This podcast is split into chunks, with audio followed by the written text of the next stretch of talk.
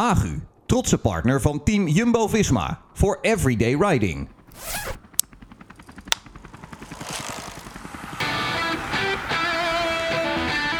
Het is op een industrieterrein in provinciehoofdstad Den Bosch zo'n dag in maart die alle kanten op kan. Met wat regen, een beetje wind, wat zon en precies in zo'n droog half uurtje is Mike Teunissen vanuit Rosmalen naar de servicekoers van zijn Jumbo-Visma-ploeg gefietst. Nauwelijks 12 uur nadat hij in het hols van de nacht thuis kwam van Parijs-Nice. Het is de tijd van het jaar dat vermoeidheid nog geen vat op het lichaam van de klassieke coureur mag krijgen. De monumenten staan voor de deur. De koersen die het leven van de wielrenner Mike Teunissen bestaansrecht geven. En de koersen waar sportief directeur Marijn Zeeman met zorg een nieuwe kern voor zijn ploeg heeft samengesteld. Dit is de tweede Everyday Riding podcast vanuit het zenuwcentrum van Team Jumbo-Visma. Met de heren Teunissen en Zeeman over kasseien en monumenten. Groenewegen komt eraan en Groenewegen is er voorbij. En Groenewegen gaat het redden. Ja, hij doet het. Steven Kruiswijk, hier. Ha. Kijk eens naar dit gezicht. Stoïcijns. Roglic crosses the line victorious, takes a stage win to add to what could possibly be a podium finish by the end of this. Vlaanderen of Roubaix? Roubaix. Graag. Maar in principe allebei wel. Um, Roubaix. Eerste reactie Roubaix. Ter verduidelijking aan het begin van deze podcast. De man met het Limburgse accent is Mike Teunissen. Maar verkijk je daar niet op. Het is gewoon een Brabander. Ben jij, ben jij een trots Brabander ondertussen? nou, ik voel nog steeds wel Limburger hoor op. Dus in dat opzicht uh, half Limburgs, half Brabants. Misschien kunnen we het zoiets noemen. Ja. En de man met het, uh, het Gooise accent, dat is uh, Marijn Zeeman. Volgens mij de enige uit het Gooi die, die in het wielrennen werkt. ja, maar ik woon in het Gooi, maar ik kom er niet vandaan. Ik kom uit Noord-Holland. De zaken gaan zo goed. Trouwens, het Gooi is ook Noord-Holland, maar de kop van Noord-Holland, uit de Alkmaar. Um, nee, er zijn inderdaad niet veel wielrenners. Alhoewel er wel heel veel gefietst wordt. En veel gemountainbiked. Jij komt net terug uit Parijs-Nice. Ja, vannacht teruggekomen inderdaad. Moe? Ja, we landen volgens mij rond uh, kwart over elf. Maar ja, dan weet je het al, hè, polderbaan. Dus dan uh, kun je alweer uh, een half uur gaan wachten. Half vier keer ja, in de terminal. ongekend. En dan koffers duren nog vrij lang. Dan nog even terug, terugrijden. Dus toen werd het toch nachtwerk. Maar, ehm, maar goed, ik kon er nog wel bij. Het was toch wel een vermoeiende dag. Dus dan kunnen we beter helemaal doortrekken ook. Ja, en dan de dag van vandaag word je op kantoor verwacht. Is dit kantoor voor je? Of hoe, hoe, zien we nou, deze plek? Misschien wel Wat is klein, dit voor plek? Een klein beetje, ja. We zitten hier natuurlijk bij, uh, bij de servicekoers van, uh, van de ploeg. En uh, ja, hier zijn eigenlijk vooral, vooral de ploegleiders en, en de andere mensen van, van de ploeg die, die voor de omkadering zorgen aan het werk. Maar ja, wij komen hier ook graag voor een kopje koffie of, of even nog het materiaal na te laten kijken. En ik woon in de buurt, dus voor mij is het helemaal gemakkelijk. En even op het fietsje hier naartoe, even losfietsen en konden mooie dingen combineren. Marijn, zeg jij thuis ik ga naar kantoor? Ja, ja, ja sinds ik uh, 2017 deze functie heb, ben ik hier heel vaak. Dus uh, de, ik ben hier eigenlijk iedere dag wel. Het leuke van de podcast is dat we eens uitgebreid de tijd kunnen nemen eh, om stil te staan bij de voorjaarse klassiekers. Laten we eens een jaartje teruggaan. Met welk gevoel kwam destijds Lotte Jumbo de lente uit? Met het idee, het moet anders komend jaar? Uh, nee, eigenlijk niet. Um, omdat we uh, ja, binnen, binnen zeg maar onze strategie, onze overkoepelende strategie uh, van, de, van de klassiekers geen speerpunt hadden uh, gemaakt. Die waren ehm, in algemene zin eh, niet zo goed als de sprints en de klassementen.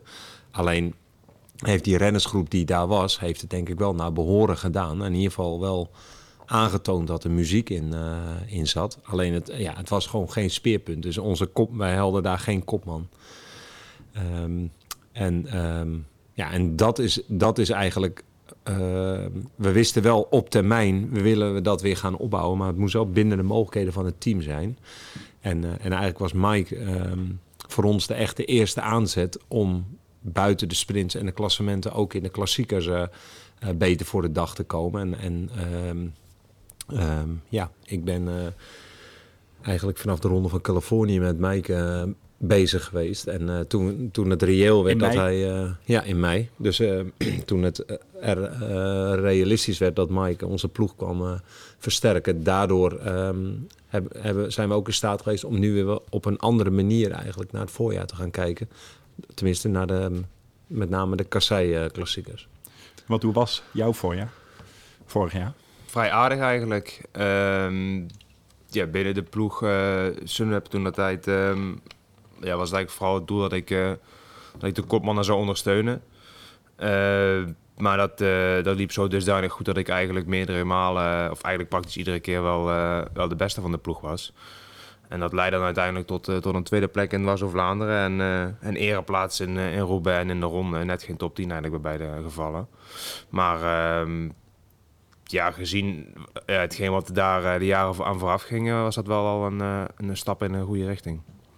En in Californië ben jij voor het eerst benaderd door Marijn? Ja, ja Toen kon jij al naar Astana, Bahrein spelen? Officieel mag dat niet, dus ik denk dat wij toevallig een kopje koffie gingen drinken en toen kwam het toevallig ter sprake. Maar, maar inderdaad, die, die gesprekken die, ja, die lopen natuurlijk wel al, uh, wel al, al, al vroeg in het seizoen. En, uh, en zeker ook met Marijn uh, hebben wij al, al snel contact gehad. Dat in ieder geval. Hij, nou, heeft het langslopende contract van alle renners. dus dat is echt in eerste instantie ook echt bedoeld om in het voorjaar naar de wereldtop te groeien. Dus de Kasseien klassiekers waar hij vorig jaar al heel goed in heeft gedaan om daar de komende jaren naar de absolute top uh, toe te gaan. Dat is één. En twee, uh, heeft hij uh, nu een belangrijke positie in de sprinttrein bij Dylan Groenewegen. Um, nou, en daar combineert hij eigenlijk kracht, hè, wat je ook power, wat je nodig hebt in de klassiekers, die stelt hij ook ten dienste van de sprinttrein. Um, maar hij combineert dat ook met uh, dat het gewoon een hele slimme renner is. Dat hij goed uh, de koers leest, dat hij goed aanvoelt uh, wat er nodig is op momenten. Um, en dat is in grote lijnen. Hoe, hoe, hoe loopt de wedstrijd? Wat kunnen we verwachten? Wat is de beste tactiek vandaag? Maar dat is ook echt in de heat of the, in the, heat of the moment echt als het puur gaat over positionering voor Dylan, het laatste moment, uh, wel of niet uh, iemand passeren, inhouden, uh, links, rechts. Ja, dat, daar is Mike gewoon heel goed in. En als je dat zou moeten vertalen bijvoorbeeld naar, naar voetbal, dan, dan is hij de, de nummer 10 die de steekpaasjes kan geven. Maar dan op de fiets. Ja, hij mag er even doorgaan voor mij ook. ja, nee, maar dat... Ja, ik denk dat ik bedoel, als je bijvoorbeeld de ronde van de Algarve ziet, die tweede, of uh, de, uh, die etappe die Dylan won.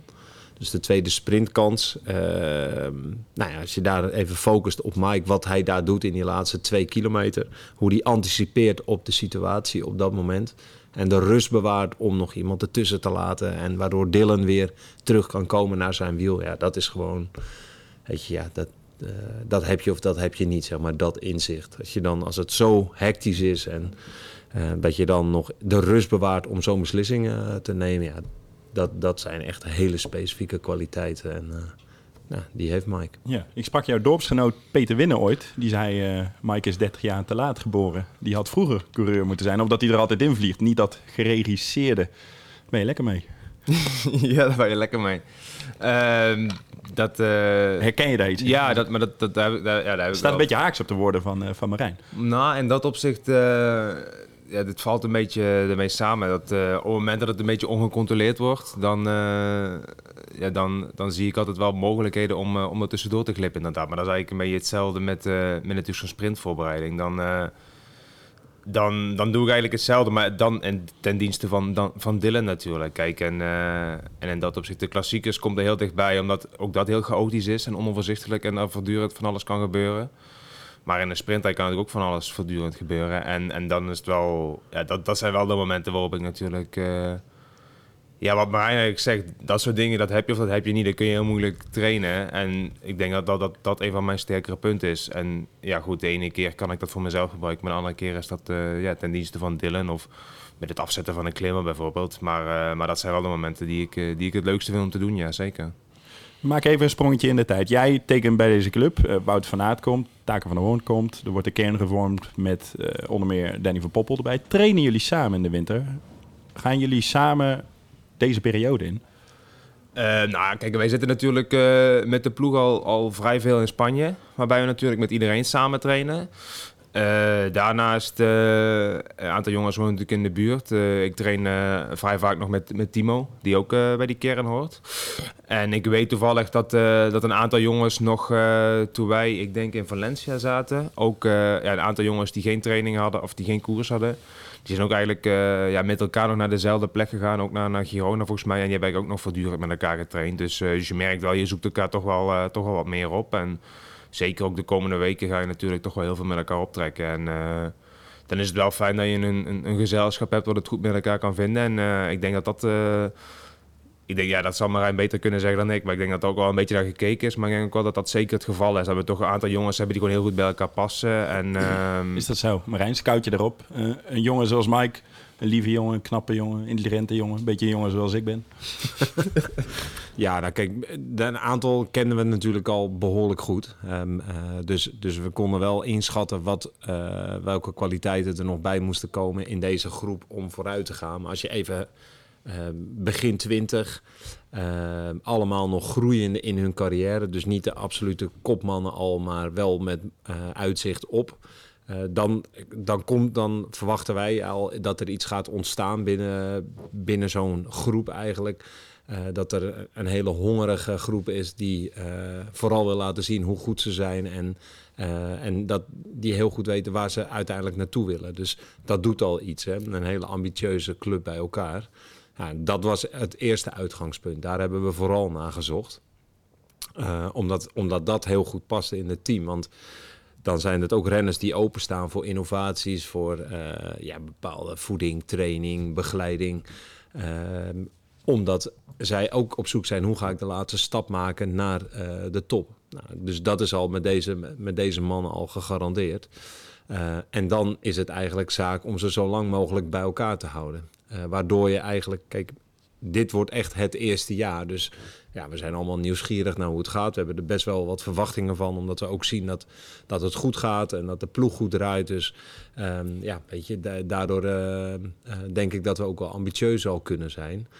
maar ik denk eigenlijk dat we in 2020, 2021 nog veel beter zullen zijn dan nu. Het is nu 2019 en het was 2 maart. De Omlopen Nieuwsblad. Mike, het begin van het voorjaar. En Jij ligt meteen op je neus. Ja, een beetje een, een, een dom valpartijtje op de Paddenstraat... die eigenlijk gelijk heel die koers uh, van mij uh, weghaalde. Um, ja, ik, viel eigenlijk, ik was net weggereden met een grote groep, ook met Taco erbij.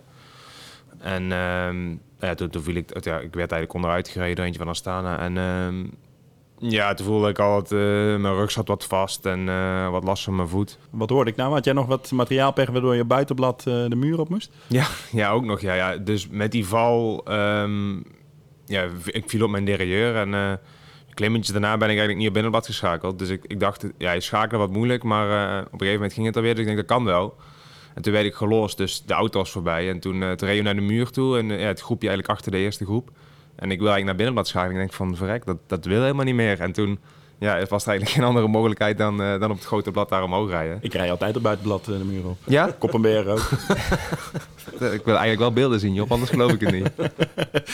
Volgende keer laat ik die zien. maar goed, het plan is met zoveel mogelijk gele jongens de finale zien te rijden, Marijn. Dan heb je Wout van Aert, die bijzonder veel indruk maakt in de omloop. Bijzonder veel indruk, misschien nog wel meer indruk maakt in Strade Bianchi. Wordt het plan dan aangepast? De lijn blijft hetzelfde. Uh, wat natuurlijk niet wegneemt dat uh, alle resultaten heel erg uh, welkom zijn. En ik bedoel, hij gaat niet remmen. Hè? Dus, dus, Nooit iets laten leren als je iets kan pakken. Ja, zeker, zeker. Maar, maar toch merk ik voorzichtigheid ermee. Ja, ja, zijn vorige ploeg zijn, we hebben iemand waarmee we vorig jaar misschien al Parijs-Roubaix kunnen winnen. Merk ik dat jullie hem nog iets in de luwte. Ja, ja nee, maar goed. Ik zie nog heel veel, op heel veel verschillende vlakken nog heel veel groeimogelijkheden voor hem. Echt dingen die, die we nog beter kunnen doen, uh, waar, hij, uh, waar hij zich nog in kan ontwikkelen. Dus uh, weet je, hij is voor mij ook nog niet de vervolmaking van de klassieke renner, zoals bijvoorbeeld Greg van Avermaat uh, is. Zover is hij nog niet.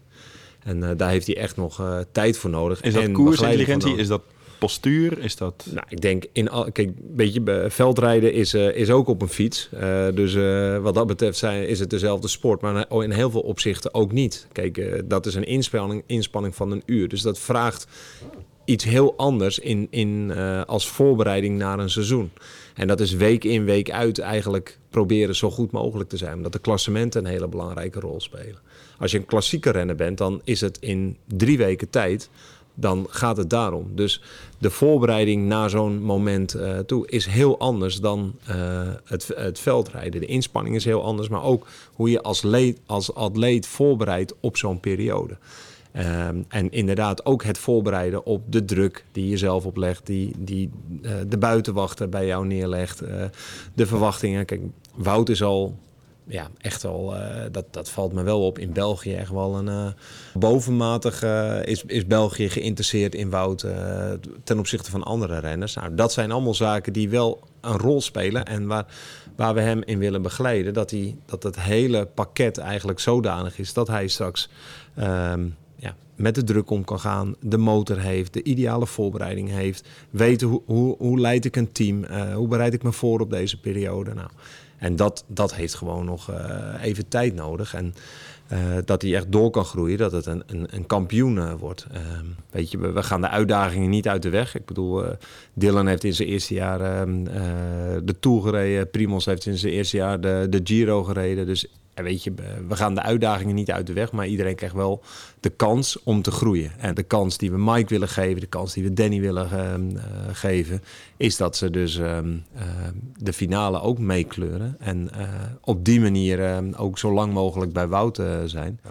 ja, de jongens die we komende weken gaan zien zitten nu in Alicante op trainingstage. Waarom? Ja, dus er zijn er een paar in Parijs-Nice uh, geweest. En ehm, Wout Taco en um, Danny hebben een alternatief programma gevolgd. Timo zou eigenlijk ook meegaan naar uh, Spanje, maar die is uh, geblesseerd. Um, ja, we hebben een, daar uitgebreid over gesproken met het performance team. Om te kijken van hoe krijgen we nou de renners op topniveau. Nou, traditionele weg is Parijs-Nice of Tirreno. Um, nou, dat heeft ook een aantal keren heel goed gewerkt. maar we hebben ook wel eens gezien dat renners echt oververmoeid uit Parijs-Nice uh, kwamen. Uh, super zware wedstrijd. Nou, dus dan maar net hoe snel je daarvan herstelt. Het peloton, peloton bepaalt eigenlijk hoe zwaar die wedstrijd is. En als je in een trainingssituatie zit, kun je dat heel goed sturen eigenlijk. En precies aanbieden we op het, wat, wat wij denken dat die renner nodig heeft. Nou, voor Wout was het gewoon sowieso geen optie om een etappekoers te rijden. Uh, omdat hij al heel veel heeft gekoerst, maar dan in het veld. Dus hij, heeft, hij had echt andere trainingsprikkels nodig om nog een, uh, een vormstap te kunnen maken. Um, en met Danny uh, dachten we eigenlijk, was, is, onze indruk en overtuiging ook dat, dat hij ook nog andere trainingsprikkels nodig had. Um, dan, um, dan, die, dan de wedstrijd eigenlijk. Hij is al begonnen in Australië. Dus ja, hij heeft al best veel wedstrijdkilometers in de benen. En ja, met hem uh, volgen we ook deze lijn. En ik moet zeggen, uh, wat we nu zien, uh, wat we nu laten zien op training. En dat, dat waren overigens geen rustige duurritjes. Dat waren echt loei en loei zware trainingen. Hoor. Want hoe zien de trainingen eruit dan? Wat doen zij? Ehm, nou ja, dat, dat is heel veel wedstrijdnabootsing. Dus dat, um, weet je, dat zijn ook hele lange dagen met heel veel intensiteit erin. En uitputtende trainingen. Had jij dat niet ook willen doen, Mike? Nou, die hadden wij eigenlijk lange dagen en vrij intensieve daar in Parijs niet. Dus in dat opzicht... Uh... Met iets meer jongens. Ja, alleen ja, met iets meer jongens, ja. ik, ik heb liever aangegeven dat ik graag prijs niet wilde rijden, omdat het vorig jaar goed bevallen is. En, uh, en het past natuurlijk ook mooi met, uh, met, met de kansen die we daar hebben met, met Dylan, of hadden dan in dit geval.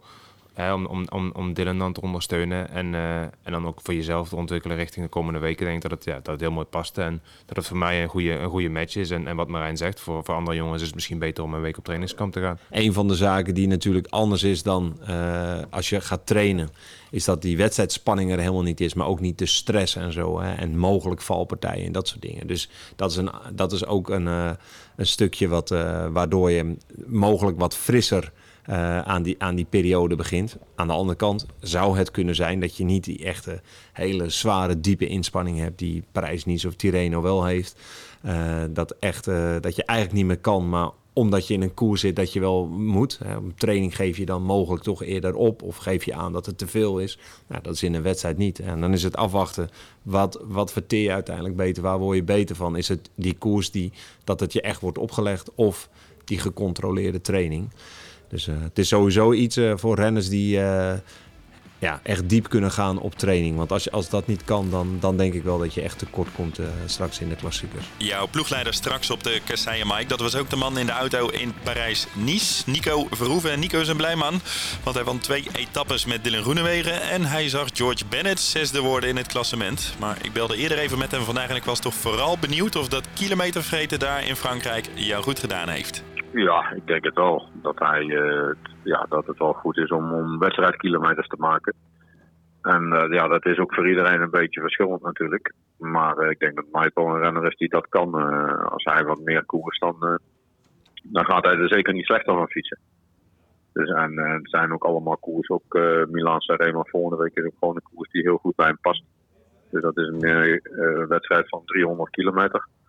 Dus dan is het ook nog een keer dat je die extra inspanning doet om ja, dat die extra kilometers maakt in, in wedstrijdverband. Ja, zoveel wedstrijden zijn er niet uh, die 300 kilometer lang zijn. Uh, het is natuurlijk geen super zware wedstrijd, maar op het eind uh, met de finale, dan heb je de laatste 50 kilometer er toch wel in. Ik heb een vraag voor jou, Nico. Waarom ben jij altijd de ploegleider bij de Kasseien-klassiekers? Is dat persoonlijke voorkeur? Is dat omdat jij kennis van het land hebt, van het parcours? Ik denk dat die uh, Jan Boven en ik waren normaal degene die het eigenlijk altijd deden. Met z'n tweeën. En uh, ja, dit jaar is er, uh, hebben we in elk geval een verschuiving heeft plaatsgevonden. Dus Jan, Jan doet het niet meer. Want Jan heeft nu zijn focus meer richting de Giro gezet. Of het team heeft dat gedaan. En Christian Nierman, die is nu, ja, die doet natuurlijk zijn klassiekers met mij samen. Dus wat dat betreft is er wel een, eh, een verandering uh, heeft er plaatsgevonden in het team. Wat uh, ja, voor, de, voor, voor de ploegleiders in die, in die periode. Zijn dit de moeilijkste wedstrijden voor een ploegleider? Nou ja, ze zijn, ze zijn niet makkelijk. Ze zijn gewoon, ja, het is gewoon altijd stress eigenlijk in, in, in zo'n wedstrijd. Er zijn heel veel punten waar dingen kunnen, kunnen gebeuren, waar dingen kunnen fout gaan ja, het is gewoon uh, een doolhof waar je rijdt. Dat zijn alle klassiekers eigenlijk. Kijk, als je in een grote ronde rijdt of je rijdt de prijs niet, van A naar B. En dat is vaak één rechte streep dat je daar naartoe rijdt. En, en, een klassieker, uh, ja, pak maar naar de Amstel of Ronde van Vlaanderen. Ja, daar rij je op een heel kleine oppervlakte, rij je zoveel mogelijk rond eigenlijk. Dus iedereen wil, uh, elke organisatie wil eigenlijk de, de, ja, de meest selectieve baantjes in zijn parcours opnemen ja, die liggen vaak op een zakdoek en dan, uh, ja, dan, dan, is het net een doolhof waar, waar, waarin je rijdt. Dus dat is wel belangrijk dat je de, ja, de parcours goed kent. En, uh, en wij hebben ook uh, goede hulpmiddelen om dat ook in de auto te zien waar de renners rijden en ja, hoe de route eruit ziet. Het eerste monument, jongens. Milaan Sanremo komt eraan. Jouw vuurdoop, niet? Ja, ja ik... Ehm, Ooit zo lang gefietst al? Uh, nee. 300 plus, is dat, is dat nou een dingetje of uh, boeit het niet? Nou, ik had het toevallig met, met Roy Curvers van de week over. Dat het natuurlijk, uh, dat klinkt allemaal wel heel lang. Maar als je gaat kijken, het is maar ietsjes langer dan de Ronde van Vlaanderen bijvoorbeeld. Maar wel relatief gemakkelijker in het begin. Dus in dat opzicht verwacht ik niet dat dat heel veel anders gaat zijn. Maar het is wel, het is wel een aardig eindje fietsen inderdaad. Dus ik ben heel benieuwd hoe dat, hoe dat gaat zijn, ja. Was de stoelendans, Marijn, de selectie? Groene wegen erbij? Uh, Omdat Roze geblesseerd is? Ja, ja, ja. Nou, um, ja, we moesten dingen wijzigen inderdaad. Hè. Dus um, het is uiteindelijk toch zo dat uh, iedere sprinter die uh, vroeg of laat begint, die altijd te dromen van Milan Sanremo.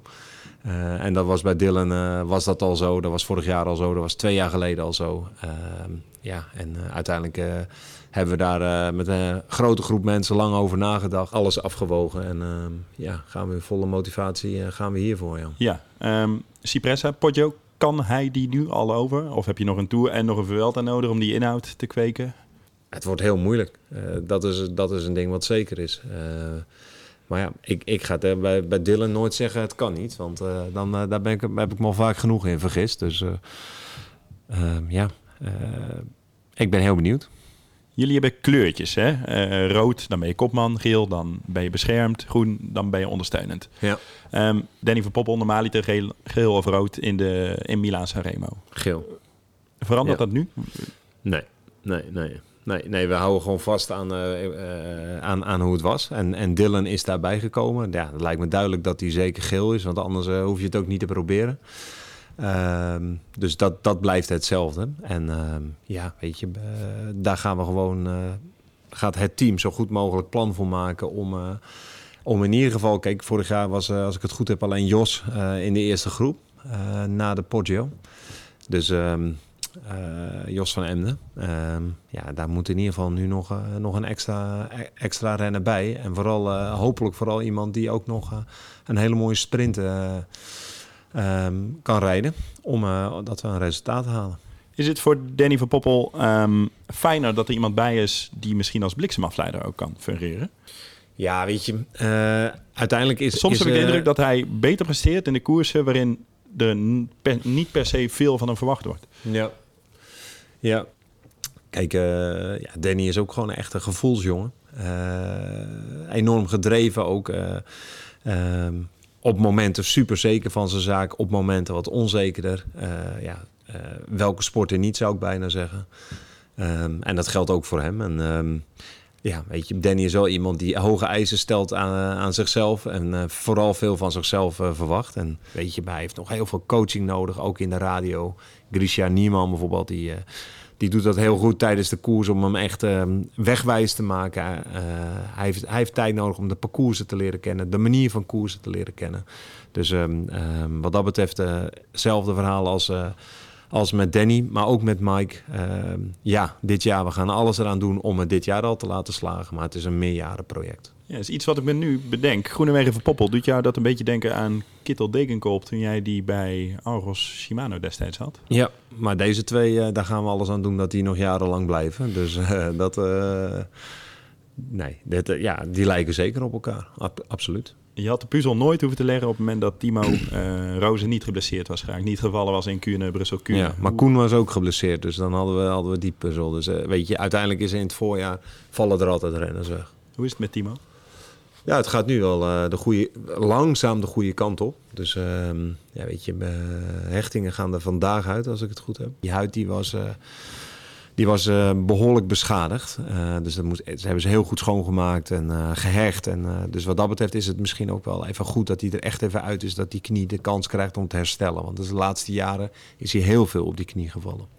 Aan de andere kant, hij heeft dus wel nu alle tijd om, eh, om goede koffie te leren zetten. Daar, eh, daar wordt hij wel beter en beter in. Dus klein, klein Dat kan hij niet? Nou ja, nu wel, langzamerhand. hij kon het niet. Nou, er, was er wel werk aan, zeg maar. Zwarte thee. Maar er, zit, er zit progressie in. Nou, complimenten voor de koffie van Timo, dat eh, zeker. Wordt beter. Ja.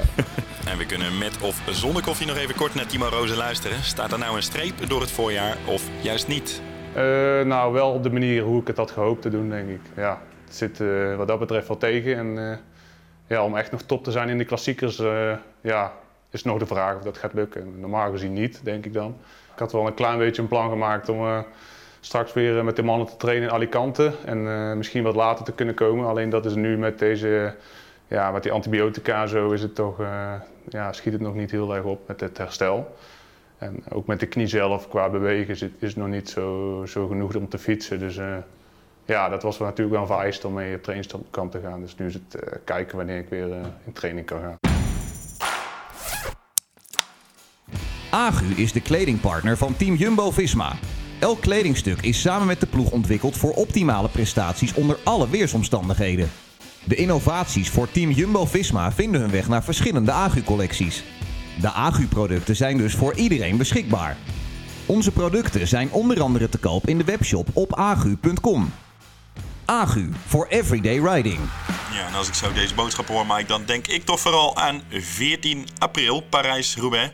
Wat heb je liever, een stoffige boel of een natte boel? Ik neig eigenlijk altijd heel erg naar, eh, naar een natte. Omdat ik eh, eh, vanuit de cross natuurlijk eh, iets meer daar ja, een, een- een fijner gevoel bij heb. Aan de andere kant, wij hebben denk ik vorig jaar of het jaar daarvoor een keer verkend toen het nog nat lag. Het is wel echt, echt link. Ik bedoel, eh, als je daar dan eh, met 180 man eh, op de eerste strook gaat afschieten. Is wel echt gevaarlijk, want je weet gewoon dat ja, iedereen zoekt ieder plekje op, maar er zitten zoveel gladde plekken tussen dat, ja, dat het vanzelf ergens een keer misgaat. En ja, goed, dat, mocht dat een keer zover zijn, dan gaat dat in de eerste stroken echt letterlijk oorlog zijn. Dus in dat opzicht weet ik niet of ik daar echt op zit te wachten. Maar ik denk wel als eenmaal daar dan zeg maar de slag gevallen is, dat ik van daaruit wel eh, veel plezier kan hebben ehm, met mijn capaciteit op de fiets. En niet alleen ik, ik bedoel Wout, Danny, kom ook van de cross af, dus die hebben hetzelfde. Dus ik denk in dat opzicht dat we graag, graag een natte Roubaix tegemoet willen zien. Ja. Jij zit hier in, een, eh, in je wieleroutfit. Vanuit Rosmalen op de fiets hier naartoe gekomen. Is dat ook wat je draagt als het een koude, eh, natte Roubaix wordt? Twee laagjes? Nou, eh, ligt natuurlijk aan vooral aan de temperatuur. Eh, maar laagjes is wel het, wel het devies. En ehm, nou goed, we hebben het voordeel dat we natuurlijk met Agu eh, verschillende stoffen hebben. Dus dan, dan zal het, dan zal het een, normaal shirtje zijn, maar daar toch wel een, een, een regenshirtje overheen. En, ehm, en dan, wat we heel vaak hebben, is, een- gabba, zoals dat dan heet. Ehm, maar dat is eigenlijk ja, een speciale stof die, die heel, heel fijn zit, maar ook gewoon... eh, ehm, ja, hoe moet ik het zeggen? De regen opvangt, maar eh, of ja, wel laat ademen, maar niet, maar niet afknelt als het ware. Waardoor je er eigenlijk ook gewoon tijdens inspanning eh, in, ja, in kan blijven fietsen zonder dat je er eigenlijk heel erg nat in krijgt. En eh, ja, dat is wel heel fijn om, om daar rond te rijden. En dan meestal, zoals in Roubaix, dan de eerste twee uur is dan nog op, op het vlak. En dan zullen we nog een, een, nog een fijn regenjasje voor aantrekken. Maar ehm, ja, we hebben zoveel kleren gekregen. Joh. Volgens mij hebben we drie verschillende soorten regenjassen. Dus we moeten nog kijken welke dat er gaat worden. Maar eh, in dat opzicht eh, maakt het ook niet zoveel uit. Kunnen wij prima een natte Roubaix tegemoet komen. Want eh, ja, we hebben genoeg kleren om ons daar tegen te wapenen. Is het je favoriete koers? Ja, een van de. Ja, toch wel. En toch van de, van de grote koersen wel mijn favoriete koers. Ja. ja. Ik heb jou ooit, ik heb ooit een interview met jou geluisterd dat jij het over een of andere koers in Bretagne had. Ja, ja, dat is eh, misschien wel mijn favoriete koers. Ja, de Trobo-Lyon. Klopt. De Trobo Leon. Ja, ja dat is. eh, Ken jij die? Heb je wel eens gedaan, Marijn, of niet? Nee. Nee. Die gaat door over boerenpaden en, en dat slaat weilanden. eigenlijk echt helemaal nergens op. Maar ja, dat is ook het mooie natuurlijk. Het is van alles. Het is in Bretagne, dus het is, het is toch wel lastig. Er staat wat wind, smalle weggetjes, op en af. En eh, ook gewoon echt eh, lastige klimmetjes. Maar ook inderdaad op een gegeven moment dat je daar eh, ergens op een boerenpad indraait. Dat je denkt van ja, waar komen we uit? Maar ja, we komt eigenlijk, je komt nergens uit. En dan duik je door een bos in één keer drie etages naar beneden. Je rijdt nog net niet over de wortels, zeg maar. En ja, je draait in één keer weer een weg op. En het is weer drie kilometer omhoog. En je draait er weer ergens in een veld in. Dus ja, wat ik zeg, het slaat eigenlijk nergens op. Maar, eh, maar het, kan, eh, het, is, het is een koers met een lange geschiedenis. En het is niet zomaar eventjes eh, meegaand in de hype van alles moet onverhard worden. Dus in dat opzicht is dat eigenlijk al mijn favoriete koers. En het, is, het in het weekend van de Amsterdam Gold Race. Dus het is heel moeilijk om daar ooit nog een keer met als, als grote ploeg naartoe te gaan. Maar ik, ik hoop dat we daar een keertje mogen rijden. Ja, zeker. Win jij liever Parijs-Roubaix of zie jij liever dat Arsenal kampioen wordt?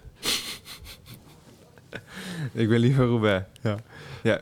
Dan moet je toch eens uitleggen waarom jij fan van Arsenal bent, eh, Mike. Nou ja, ik volg, ja, ik, ben- ik volg alles van het wielrennen natuurlijk, maar ook, eh, ook het voetbal volg ik wel met een, eh, met een schuin oog. Ik ben een groot fan van, van VVV Venlo. Daar kijk, daar kijk, Wat lach jij nou weer meteen, jongen? Daar kom ik gewoon vooruit, daar maakt me helemaal niks uit.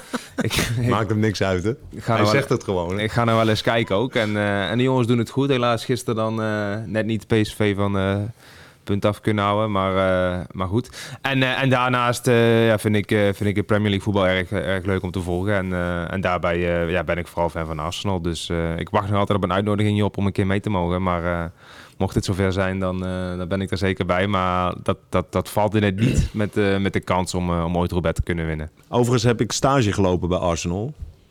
Tenminste, dat heb ik een keer mijn leerlingen wijs gemaakt. Ik ging altijd naar Londen op werkweek toen ik nog leraar was. En eh, toen zei ik van, eh, ja, ik, ik ben hier niet mee als begeleider. Maar ik, eh, ik ben niet mee omdat ik stage moet lopen in, bij Arsenal. Dus ja, die jongens allemaal, ja, ja, tuurlijk, tuurlijk. tuurlijk. Maar toen ehm, eh, had ik wel al een Arsenal shirt gekocht in Nederland met mijn naam erop gedrukt. Dus toen twijfelden ze al een beetje. En dan de woensdagmiddag zei ik, ja, als jullie mee willen, kunnen jullie wel mee. Maar dan gaan, we naar, ehm, gaan we naar het stadion, naar eh Highbury. eh, was toen, eh, speelden ze nog. En dat nieuwe stadion was in aanbouw. Dus ik kwam de eerste poort door. Dus ik zei tegen die bewaker, ik kom stage lopen. Nou, toen liet hij me door. De tweede poort liet hij me ook nog door. Dus die kinderen, die begonnen echt allemaal te geloven van... Wat gebeurt hier allemaal? Nou, uiteindelijk zijn we tegengehouden. Maar zijn we nog wel even het Arsenal stadion ingegaan. En, Zo ben je ook bij deze ploeg binnengekomen, toch? uiteindelijk wel, maar ze zijn er nog steeds niet achter gekomen. De eerstvolgende koers in België. Dat wordt volgens mij eh, Gent-Weveren. Nee, Brugge de Pannen. jou. Ja, ja, dat is eh, ook weer eh, met, met de kleine wijzigingen die we de laatste week hebben doorgevoerd. moet ik nu, of moet ik, mag ik, naar, naar ja, ik weet helemaal niet waar die koers begint. In Kokzijden of ergens. Maar in ieder geval, eh, ja, de eerste, Brugge de Pannen. ja, die koers in ieder geval. Ja, Brugge, ja. dat- dat- dan denk ik dat ze me verwachten in Brugge ergens. Je, Naast gymnasium heb je gedaan, toch? Gymnasium, ja. ja. In dat opzicht eh, leef ik bij de dag, eh, Job. Goed zo. Ehm, als we dan toch over deze dag van vandaag heen gaan kijken. ehm, Wat was nou voor jou een belangrijk moment in jouw carrière? Was dat die tweede plaats in Dwars door Vlaanderen vorig jaar? Of was het het feit dat je als eerste het Bos van Valère inreed tijdens Parijs-Roubaix? Ja, nou vooral die tweede plek. Ik bedoel, resultaten tellen natuurlijk. En, uh, en, en, en daar op kop door het bos rijden, dat is, dat is leuk. Maar ook niet meer dan dat. Ik bedoel, uh, het was een, een, een leuke uitspatting die ik had. En uh, het, levert, het heeft mooie foto's opgeleverd. Maar, uh, je, maar nee, je, je is... omschreef het ooit wel als een moment voor jezelf. Nou, het is vooral natuurlijk... Kijk, ik heb hetzelfde meegemaakt eergisteren in Parijs-Nice. Um, in een bergetappe, ja, we reden met 35 man weg, maar ik kon zwaar een keer meespringen. En dat heb ik zeg maar de jaren daarvoor nog nooit meegemaakt. Het stelde eigenlijk niet zo heel veel voor, maar het is voor mezelf wel even de bevestiging van, goh, uh, ik doe hier iets wat ik zeg maar voor mezelf de laatste jaren niet heb, niet heb kunnen doen. En dat is hetzelfde in Roubaix. Ik ben natuurlijk nu al vier keer het Bos van Valère ingedoken. En iedere keer ergens in de derde groep uitgekomen. En blij dat ik daar nog zat. En nu was het in één keer van, uh, ik zit hier tussen alle grote namen en ik heb nog over. En meteen uh, belt uh, Marijn je op in Californië. Ja, dan kun je nagaan wat het, waar het toe leidt. Daarvoor al. Dus in dat opzicht... ja, ja, ik, ja, ik denk wel ook dat, dat het mensen opvalt. Maar het is, ja, het is vooral gewoon... Um, waar Marijn het over heeft, dat meerja meerjarenplan constante bevestiging van jezelf zoeken van... goh, hier, nou doe ik iets wat ik hiervoor nog niet heb kunnen laten zien. En, en, en zo ja, hoop je dat natuurlijk heel vaak te kunnen zien. Maar uh, ja, daar trek ik me aan op en daar hou ik me aan vast eigenlijk, ja. Kan Mike Tennis uh, Parijs-Roubaix winnen? Ja. Dit jaar? Mm, dat is denk ik nog te vroeg. Ik denk dat jij de eerste Brabander wordt die Parijs-Roubaix gaat winnen. Limburger, Job. Limburger. En daar gaan we met het voorjaar. Je luisterde naar de Everyday Riding podcast van Team Jumbo-Visma. Abonneren kan via het kanaal waarop je nu luistert of via de site teamjumbovisma.nl. Over een week of vier zijn we weer terug met een nieuwe Everyday Riding podcast. En Groenewegen gaat het redden! Ja, hij doet het! Steven Kruijswijk, hier. Ha. Roglic crosses the line victorious, takes a stage win. Deze podcast werd mede mogelijk gemaakt door Agu, trotse partner van Team Jumbo-Visma voor Everyday Riding.